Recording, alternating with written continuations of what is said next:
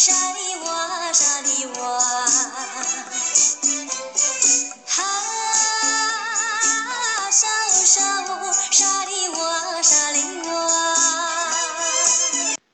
我甜甜的把你依恋，啊，这个歌隔了这么多年，听起来还是有点怦然心动啊。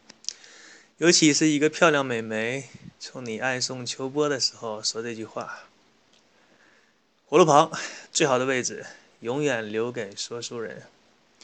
今天继续给大家讲镇元子的故事。那么最开始的时候，先给大家讲一下，在《西游记》这部书当中，他说如何可以做到长生不老。不知道在我的听众当中有没有看过一些玄幻小说的？你比如说像什么修仙修神的《凡人修仙传》之类的。如果你大致看过这一类的小说呢，你就会知道，像一些资源对修仙者来说是非常重要的，比如说法宝，比如说什么灵丹灵药啊、灵气之类的东西。那么在《西游记》当中呢，也是差不多这样的一个说法。那么究竟是什么样的资源让人可以达到长生不老的效果，甚至说让那些神仙都趋之若鹜呢？事实上没有几种，我们掰着手指头算一算啊，一只手估计差不多也可以数过来。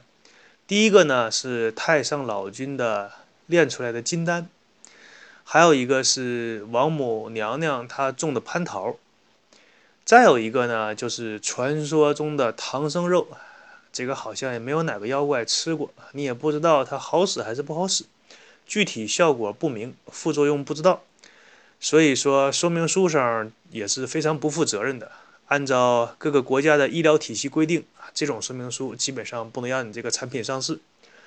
除了这些呢，那就剩下武装观的人参果了，可以让人长生不老。那么为什么神仙也想长生不老呢？因为每个人的悟性啊，基本上是差不多的，神仙也是。你修炼的时间越长，你的法力和仙术也就越强，你个人的实力也就越来越厉害。说回我们的主角镇元子，他是地仙之主，从盘古开天辟地的时候就有他。那他凭什么能够能够和三清四帝成为朋友？这三清四帝也是说从开天辟地就存在的神仙。这里给大家说一下，三清是哪三位神仙？他是道家当中级别非常高的。三清分为太清、道德天尊。玉清元始天尊、上清灵宝天尊，四帝分别是玉皇大帝、天皇大帝、太皇大帝和后土娘娘。这七位神仙呢，各自有各自的分工。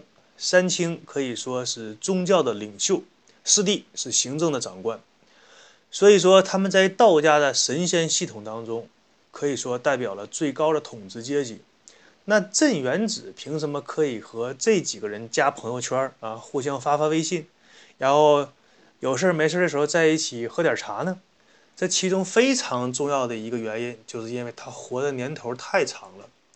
因为你只有长生不老，才能积攒自己的道行，提高自己的仙术神通，然后你才有资格和这样的档次的人称兄道弟。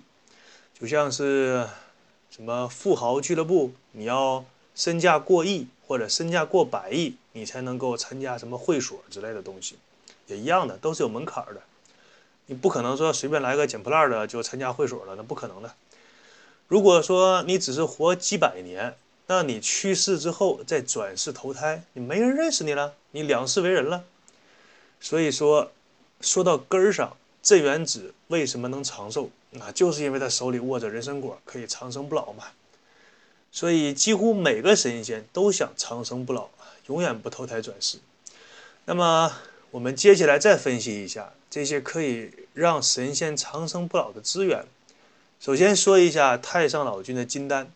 这个太上老君的金丹呢，你想把它炼出来，这个制作工艺到它的材料都很复杂，而且这个炼制金丹的过程也挺漫长。具体呢，需要太上老君啊，白胡子老头一个，两个帮手啊，也就是说白了两个小道童，还有一个不明材质的炼丹炉，然后需要放上三味真火啊，把材料丢进炉子里啊，开始炼。太上老君呢，在那掐诀念咒，两个道童拿个扇子扇风啊，负责给火加温，要开始炼。我们大家可以想一下啊，就是一个老头，你再加上两个小孩儿。啊，还有跟一个炉子使跟那较劲，你就使个大劲，你能练出来多少金丹？你不吃不喝不睡觉不上厕所，一个月下来能有多少产量？能够练出多少粒金丹呢？产量太低，所以呢，它属于稀缺资源，都不用上什么市场上打广告，直接内部就消化了。而且太上老君的金丹呢，还有相当一部分是要特供给玉皇大帝和王母娘娘吃的，所以剩下的就更少了。那有的听众可能问，那这个少有没有多的呢？啊，多的还是相对来说是有的。接下来给大家介绍一个多一点的，就是王母娘娘的蟠桃。当年呢，这个孙悟空被玉皇大帝盘管派去看管蟠桃园的时候啊，你派一个猴去看桃，也不知道这个玉皇大帝怎么想的。那个土地白胡子老头向孙悟空介绍蟠桃的时候。说这里边总共有三千六百颗仙桃，然后结出来的那个桃子呢，啊，数量也差不多。但是这些桃你听起来好像挺多，但是天上所有的神仙都想吃，所以还是不够分的。而且这些仙桃是被玉皇大帝牢牢地掌握在手里，就是说，你哪个神仙，哎，你要是不听我的话，啊，我今天就不让你吃仙桃。你看你能活多久？你自己想啊，你自己算一算，你自己看着办。那么那么多的神仙，你都听玉皇大帝的，这就像你一个人再有权有势，你敢不听医生的话吗？可是蟠桃它毕竟每年的产量是固定的，你仔细算一算，其实还是不够。你像那些地上的神仙，那些地仙，每一年修炼到一定程度，也都有上天庭的。那上面这些。天仙呢，相当于国家公务员，一个萝卜一个坑，它是体制内带变带编制的。你一干就是干一辈子，你不犯什么大错的话，基本上也没有人把你开掉。而且人家也听你话，你说你玉皇大帝能不给个桃吃吗？所以玉皇大帝掌握了蟠桃之后，就生死欲夺啊！你听我的，哎，我给你个桃啊！你再多活两年，不听我的，我饿死你！你你敢不听我的吗？或者我心情不好了啊，我看你不顺眼，我直接让你转世投胎啊，六道轮回，去吧，你去当人吧。这个是蟠桃，虽然多，但是分的人也多，还是不够。那接下来我们再来看一看唐僧肉这个资源，其实你用脚想，它怎么想怎么不靠谱。我们来看一下，在《西游记》里边，都是谁说唐僧肉吃了可以长生不老？仔细想一想，好像都是那些什么。没见过世面的妖魔鬼怪，什么以讹传讹，说吃唐僧肉可以长生不老。那么这些妖怪是听谁说吃唐僧肉可以长生不老的呢？你仔细想一想啊，应该是如来佛祖放出风声，哎，快去啊，吃唐僧肉啊，吃唐僧肉可以长生不老啊！官方造谣，目的是为什么呢？目的呢是为了让这些妖魔鬼怪哎过来抓唐僧。说白了呢，也就是增加唐僧啊这一路上什么九九八十一难的这个劫数啊，凑数用的。等到唐僧到了西天我佛那里呢，好给他增加点政绩，好提拔他，好给他提拔成佛。所以说唐僧这个肉能不能长生不老，不知道。就算你把它吃了，那唐僧浑身上下能有几两肉？他看他那个身材看起来也不是个胖子，你吃完了就没有了。而且关键他也不能让你吃啊！那孙悟空干什么呢？对吧？观音菩萨那么多人保着他呢。这个就像是我们日常生活当中说的龙肝凤胆一样，说你吃尽了三节海味，什么龙虾鲍鱼，恨不得抱着睡觉，然后枕着燕窝躺着的给你做梦。那问你说你你觉得什么最好吃呢？哎，我觉得龙肝凤胆最好吃。为什么呢？因为没吃过。这个就相当于在哲学上是一个悖论，是一个悖论。那你无法证明一句话的真假，你说龙肝凤胆好不好吃？你说它不好吃，那你证明一下，你如何证明它不好吃呢？你找不到龙肝凤胆，所以你无法证明它好吃，也无法证明它不好吃。所以说，你无论说它好吃还是不好吃，都没有办法推倒对方的说法啊，这个就叫驳论，这个就叫悖论。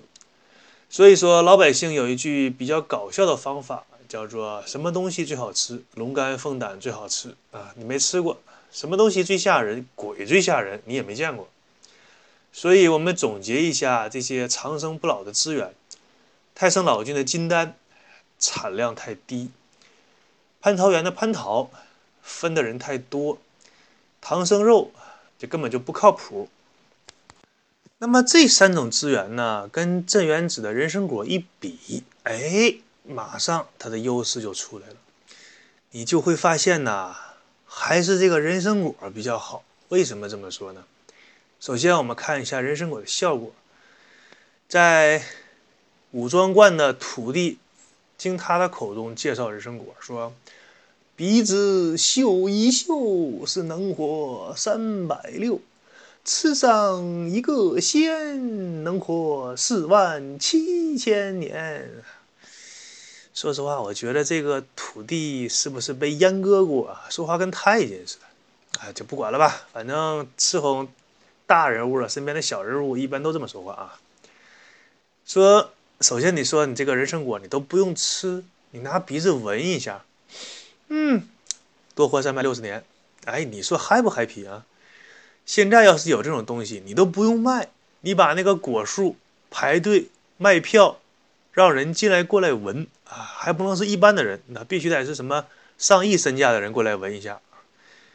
你哪怕你这树上就结一颗人参果，对吧？你就派他们专门排队，让世界上那些首富过来闻一下，你这个生意也火大了，那要三百六十年呐。可能有的听众觉得人参果一万年才结三十个，还是有些少，还不如蟠桃结的数量多。但是我们要考虑这样的一个问题，就是说，你这三十个人参果，那可是镇元子一个人说的算，我说给谁就给谁，我说卖谁就卖谁，我可以到处送人情。你蟠桃再多，你要听玉皇大帝的话，而且是天上所有的神仙都分这么点桃，那你说？哪个多哪个少，而且人参果的效果也很显著，那吃一个就能活四万七千年，你活到四万六的时候再吃一个，无限续命，知道吗？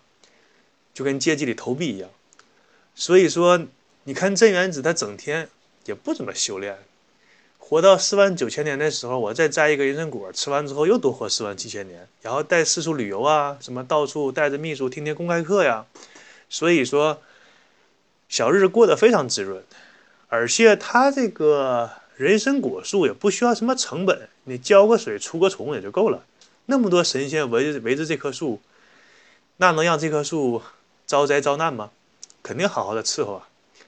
所以说，其他的那些神仙一提到镇元子这个人参果，那羡慕的脸红脖子热的。你看看人家，哎，你看看人家，看看人家的资源，看人家的树，那人参果啊，怎么样？嘿，哎呀，我没有，是吧？咱咱咱不行，不行，还得听玉皇大帝的。哎，混个桃吃吧，你都得这样，知道吗？而且镇元子这个人，他出手也很大方。你看唐僧来的时候，他就直接吩咐清风明月，说：“你们去啊，直接把那个人参果弄两个给唐僧吃一吃，解解渴。”人参果拿出来吃解渴，那可想而知什么级别的人物啊！他那两个道童有点不太理解，说：“哎，师傅啊，咱们是太乙玄门，说白了，咱们是道家，他们是佛家，佛道不同谋啊。”镇元子呢，说实话也很喜欢这两个徒弟，也就多了几，也就多说几句，说：“哎，你们不懂，那个为师呢，当年参加了个如来佛祖举办的盂兰盆会，这个盂兰盆会啊。”是在佛教当中非常著名的一个盛典，就相当于我们现在老百姓过春节，你就可想而知它在佛教当中有多么重要了。而从这一点呢，我们就能看出来，这个镇元子啊，这整天游山玩水的这个心有多大。你说他一个道家，就闲到跑到佛家的盂兰盆会去参加别人的 party 去了。你说他一天闲到什么程度？所以说他的业余爱好就是游山玩水，到处去听会，到处参加 party、K 歌什么的。然后他就跟自己徒弟说：“哎呀，徒弟啊，你看我这个学问，我这大了去了，你知道吗？啊，什么佛家、道家我全会，我都学杂了呀！我这一天。”唐僧啊，他原来是如来佛座下的二弟子金蝉子的转世。当初我参加盂兰盆会的时候，金蝉子他给我倒过茶。估计呀。这个镇元子也是大模大样，迈着方步走进来的时候，那个金蝉子招待的也特别殷勤啊，直接蹦出来，嘣儿掏出个小茶壶，哎呦爷您来了，来来来来来，给您倒茶，哎倒茶倒茶倒茶，你口渴口渴喝口茶，您尝尝这个茶，正经今年下来的新茶，茉莉，你闻闻这味儿，嗯，特供的知道吗？打着别人那么香，来来来，就招待的倍儿殷切，知道吧？什么递毛巾呐，哎，什么给接衣服、接包啊之类的。然后镇元子很开心嘛，然后摸一摸金蝉子的那个秃头啊，手感也不错。嗯，小童子很可爱嘛，啊，你叫什么呀？哎，小的我叫金蝉子啊，以后你还得多多提携我呀。所以说呀，今天唐僧他十辈投胎投到我这了，路过我这里五庄观，那我得尽一尽我的地主之谊呀。当年伺候过我吗？记住啊。那个人参果只给唐僧吃，他手下的徒弟啊，你就不要给了。那这里有个问题，就是说镇元子他也不傻，对吧？他明明知道唐僧手下这几个徒弟那都不是老实且儿，为什么就不分一点给他们吃呢？尤其是孙悟空、猪八戒，那这两个人在一起，那不祸害社会，就是对这个国家做出最大的贡献。时间的问题呢，我将会在下一集的节目跟大家来讲一讲这其中的奥妙。那感谢大家的收听，我们下一期节目再见，拜拜。